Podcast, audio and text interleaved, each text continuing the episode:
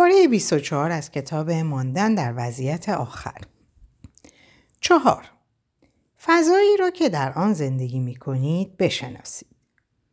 نیم ساعت دنبال نوار چسب گشتم واقعا عذاب آوره. چه در یک ویلای ده اتاقه زندگی کنیم و چه در یک آپارتمان یک خوابه.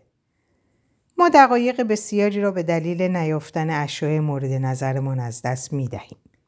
یکی از نصیحت هایی که از بچگی به یادمان مانده این است هر چیزی را از جایی برداشتی بگذار سر جایش. ما معمولا می‌دانیم که شناسنامه ها و دست شک و دفترچه اتومبیل و سند مالکیت خانه یا گواهینامه رانندگی کجاست اما معمولا این چیزهایی بی اهمیت تر است که وقت ما را هدر می دهد. از در کن گرفته تا آچار پیشگوشتی و گیره لباس و عینک دودی. پنج آماده باشید. بیشتر اوقات عمر ما در انتظار میگذرد. ما می توانیم انتظار را همچون وقت تلف شده منگریم. اما همین انتظار می تواند محبتی گرانبها باشد. داشتن چند لحظه فرصت بدون توقعات معمول در زندگی. از زمان انتظار استفاده کنید. از آن نگیرید. همانطور که قبلا هم گفتیم عادت کنید که یک دفترچه یادداشت آدرس ها و یک خودکار و چند کارت پستال با خودتان داشته باشید. در مطب دکتر نشسته اید و منتظر آمدن او هستید. می توانید در این فرصت نامه بنویسید و روابط خود را با دوستانی که مدت هاست ندیده اید استوارتر کنید. به دکترها فش ندهید. آنها نمی توانند یک عمل جراحی غیر منتظره را رها کنند و سر ساعت به مطب بیایند. آنها مدام با موقعیت های اورژانس روبرو هستند.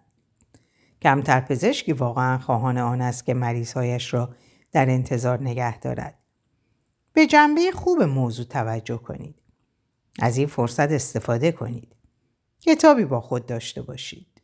همیشه سعی کنید دو سه کتاب خوب را با هم بخوانید. آن وقت برای مواقع انتظار امکان بیشتری برای انتخاب دارید. اگر دفترچه با خودتان داشته باشید می توانید چیز بنویسید. می توانید وقتی دیگران مجله می خوانند خودتان کتاب بنویسید.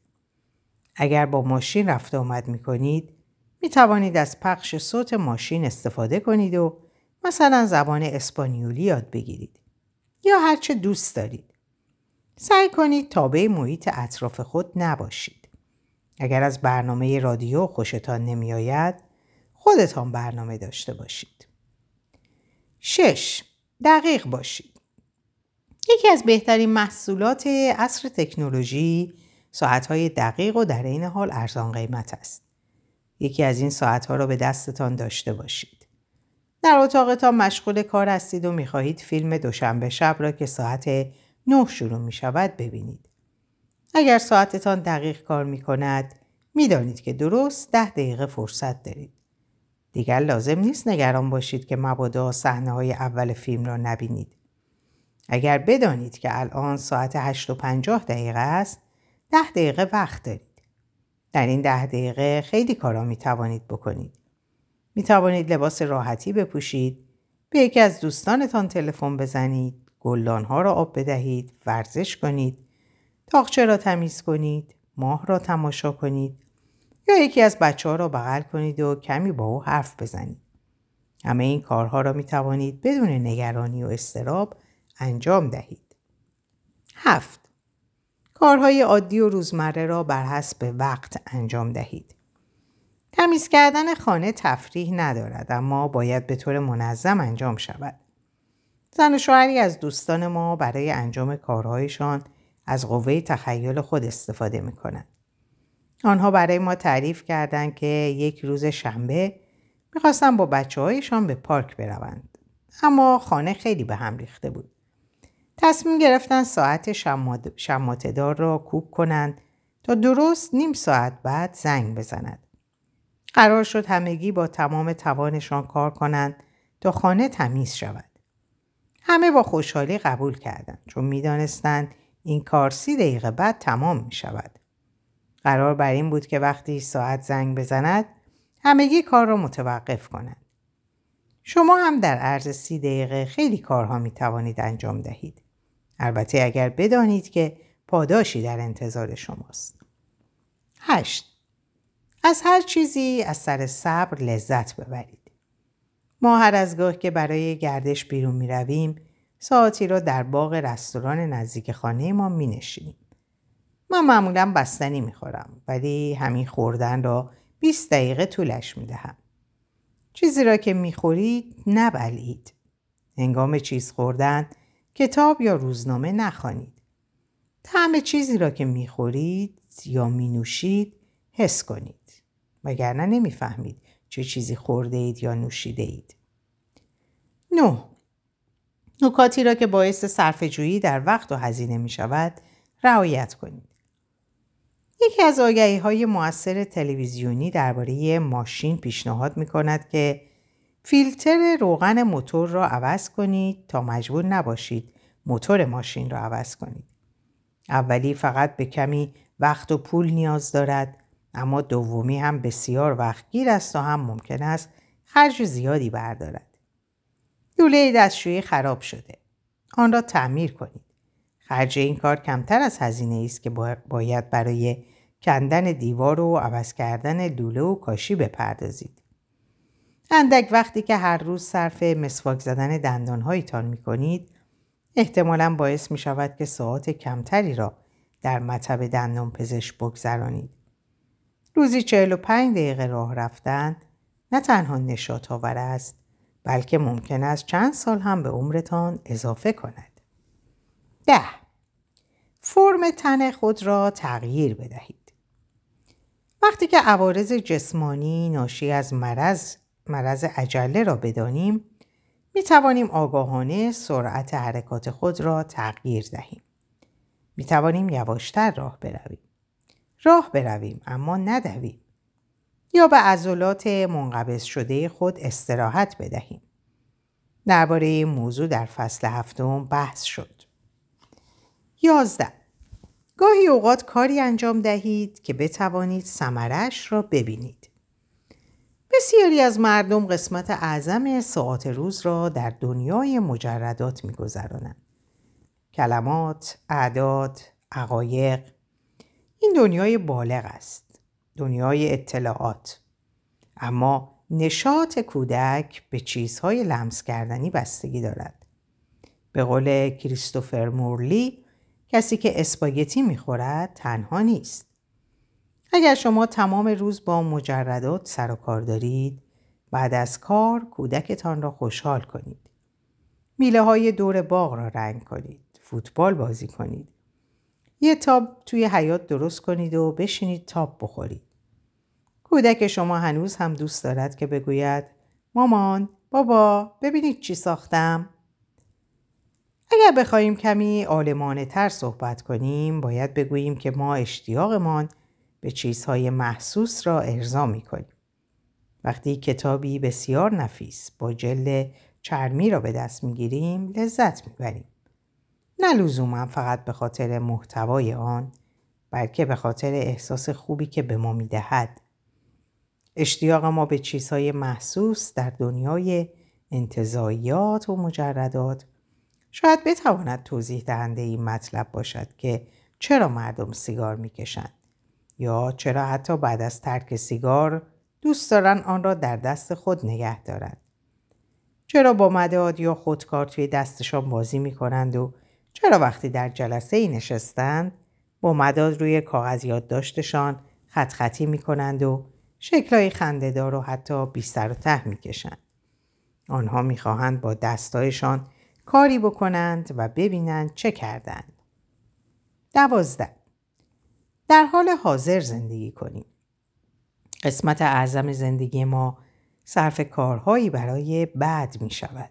برای فردا برای سال دیگر برای وقتی که اضافه حقوق گرفتیم برای نسل بعد غافل از آن که لحظه ای که در آن هستیم دیگر هرگز بر نمیگردد آیا وقتی زندگی امروز را با استراب درباره فردا از بین می‌بریم نگران زندگی جاودان هستیم بعضی از ما گهگاه به ابدیت به آن زمان درک نشدنی مرموز میاندیشیم گروهی از دیدگاه مذهبی و بعضی ها هم با بدگمانی. آیا می توانیم به این موضوع از دیدگاه عملی فکر کنیم؟ شاید بتوان گفت زندگی ابدی یعنی متوقف شدن زمان. یعنی آنگاه که ما آنچنان در آگاهی از حال غرق شده باشیم که گذشته و آینده نتوانند محدودیتی برای ما ایجاد کنند. گیرکگور می‌گوید کسی که در قایق پارو می‌زند پشتش به طرف هدفی است که به سوی آن می‌رود. پرده های ما نیز چنین است. وقتی که کسی کاملا غرق امروز باشد و قاطعانه فکر روز بعد را از سرش بیرون کند اصلا آن را نمی بیند. ایمان رویش را از ابدیت برمیگرداند. دقیقا با این هدف که آن را امروز از آن خود سازد. شاید ما هم زندگی ابدی را تجربه می کنیم. دقیقا زمانی که دربارهش فکر نمی کنیم.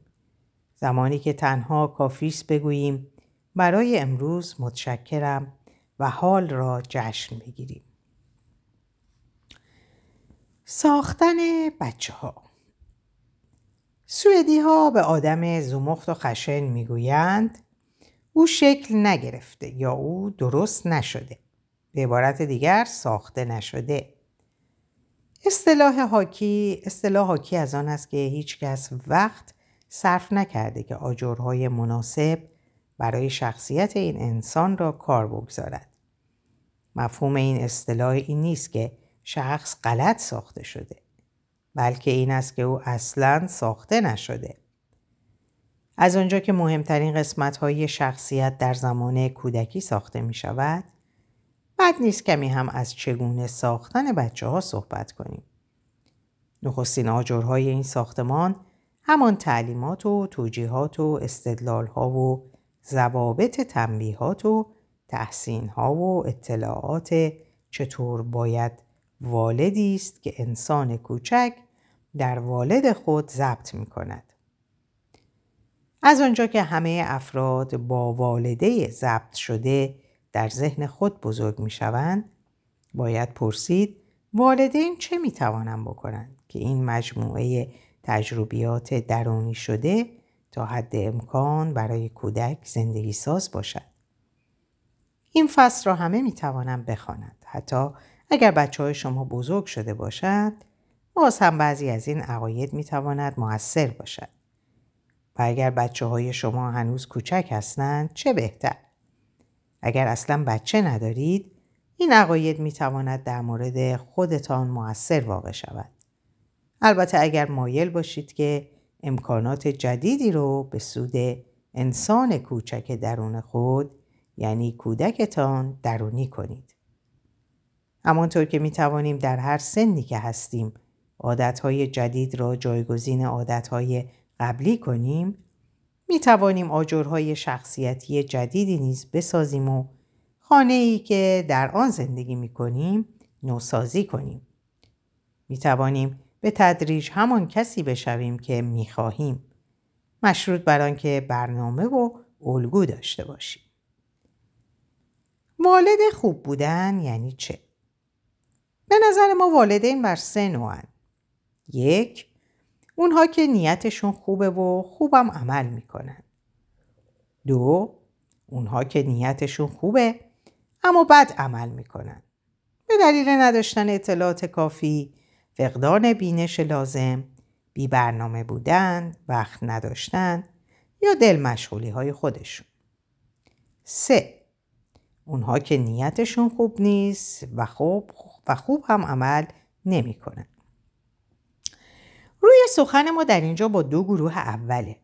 با این امید که اکثریت خوانندگان کتاب نیت خوب دارند. پیشنهادهای زیر آرمانهایی است که از شما می‌خواهیم آنها را با در نظر گرفتن شرایط ویژه خانواده خود مورد توجه قرار دهید. برای بسیاری از ما عمل کردن به آرمانهای ما بسیار سخت است. اما عمل نکردن به آرمانها یک چیز است و اصلا آرمان نداشتن چیز دیگر. بنابراین پیشنهادهای زیر را به عنوان راهنمایی های مطلوب ارائه می کنیم تا بتوانید کوشش های خود را با سنجش با آن بسنجید. بقیده ما همه این آرمان ها خوب است. گرچه بدون تردید در برگیرنده همه امکانات و کارهایی نیست که والدین می توانند در ساختن بچه های خود از آن استفاده کنند. اگر بچه های شما بزرگ شدند و احساس می کنید که نتوانسته اید موفق باشید باید بگوییم که هنوز دیر نشده و به قول معروف ماهی را هر وقت از آب بگیرید تازه است.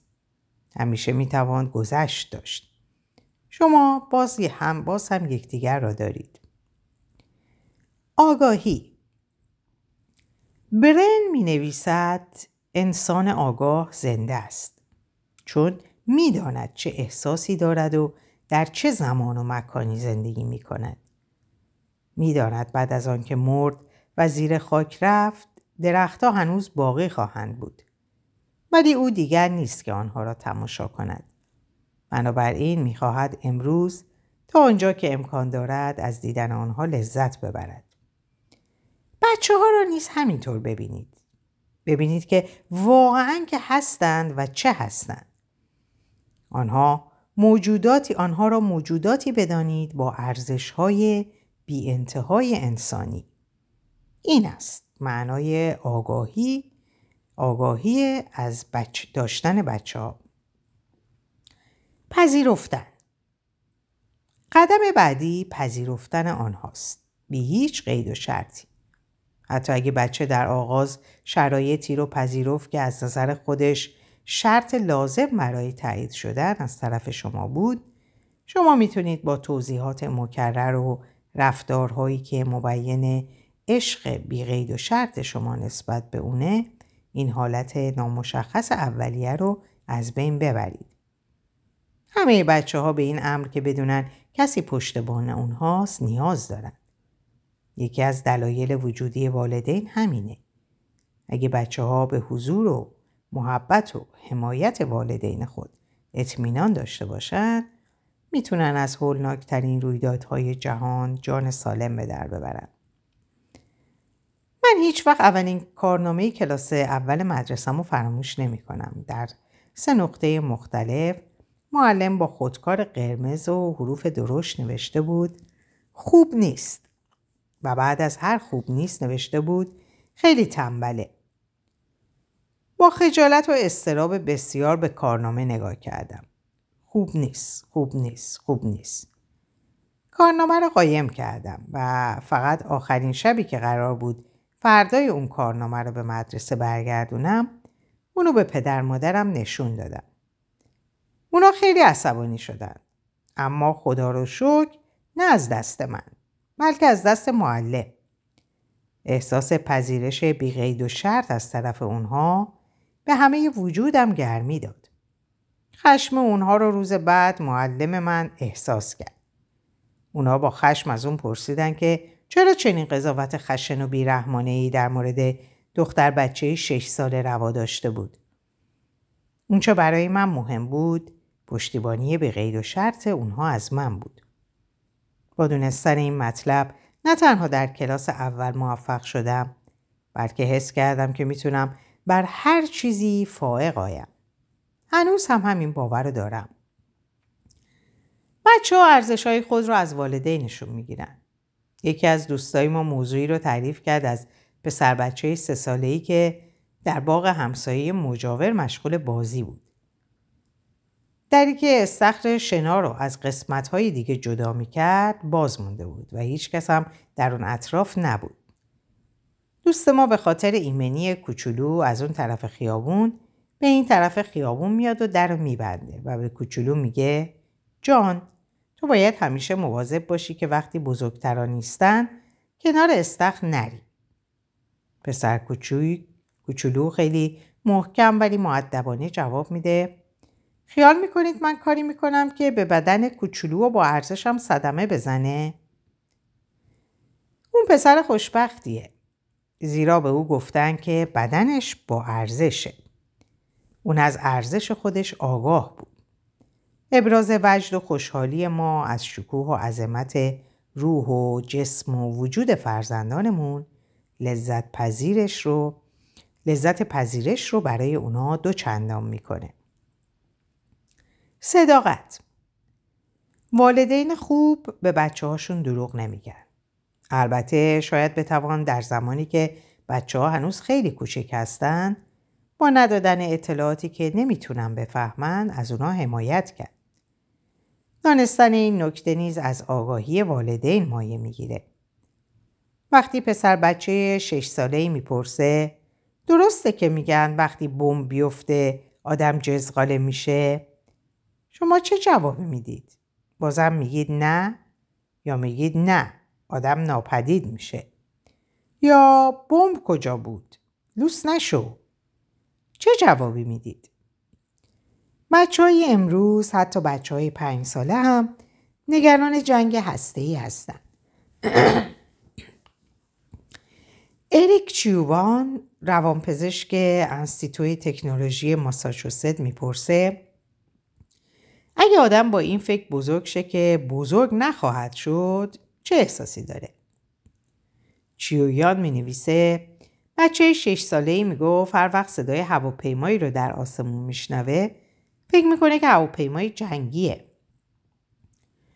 ستیون زایتلین روانپزشک دیگه این انستیتو میگه سکوت درباره موضوع جنگ هستی نه تنها نومیدی و احساسات منفی بچه ها رو تشدید می‌کنه بلکه اونها رو نسبت به بزرگسالان که نمی‌تونن از اونها حمایت کنن بدبین می‌کنه.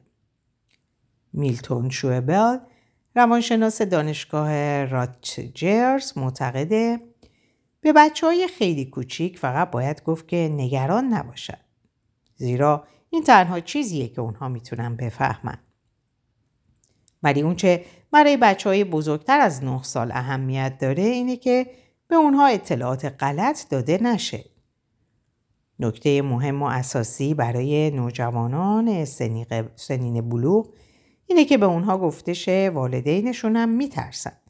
گرچه عاجز نیستن. این مطلب اساسی و شایان توجه رو می‌توان در این داستان مشاهده کرد. معلمی از بچه های کلاسش پرسید که چند نفر فکر می‌کنن ممکنه جنگ هسته ای اتفاق بیفته. همه بچه های کلاس دست بلند کردن جز یک نفر. وقتی معلم از اون پرسید که چرا مطمئن جنگ هسته ای اتفاق نمیفته پسر کوچیک جواب داد برای اینکه پدرم هر شب در اداره کار می‌کنه تا از شروع جنگ هسته ای جلوگیری کنه. سریح صحبت کردن. بچه ها هم مثل بزرگترها هستن. و همین دلیل قبل از صحبت کردن با آنها نیز باید اول فکر کنیم و بعد سنجیده حرف بزنیم. لازمه یک والد خوب بودن بیان مطالب به طور ساده و بدون ابهام به منظور گیج نشدن کودک است. جمله بیلی بیا پیش من سریحه. همچنین جمله بیلی وقتشه که اسباب بازی ها رو بذاری سر جاش. لطفا همین الان این کارو بکن. اما سخنان گیج کننده این چنینه. اگر اسباب بازیاتو گذاشتی سر جاش اون وقت مامی دوستت داره و می‌تونی بیای بغل مامی عزیزم. سوزان می‌پرسه مامان می‌تونم با بچه ها برم استخ؟ و مادر جواب میده خیلی خوب این دفعه می‌تونی بری. این جواب یعنی اینکه مادر وقت نداره تصمیم بگیره و بنابراین این دفعه استثناا اجازه میده. پاسخ مستقیم و درست می‌تونه چنین باشه. بله برو یا نه. یا نمی‌دونم اونجا چه وضعی داره باید تحقیق کنم و الان وقت ندارم. بنابراین در حال حاضر جواب نه. برای بچه کوچک بله و نه معنی داره. ولی اگه این پاسخها با کلمات قلمبه سلمبه و دو پهلو همراه بشه اثر خود رو از دست میده. او آره فکر می‌کنم بتونی. البته اگه مواظب باشی. آره شاید اشکالی نداشته باشه. اما نه بهتر اول از بابا بپرسی.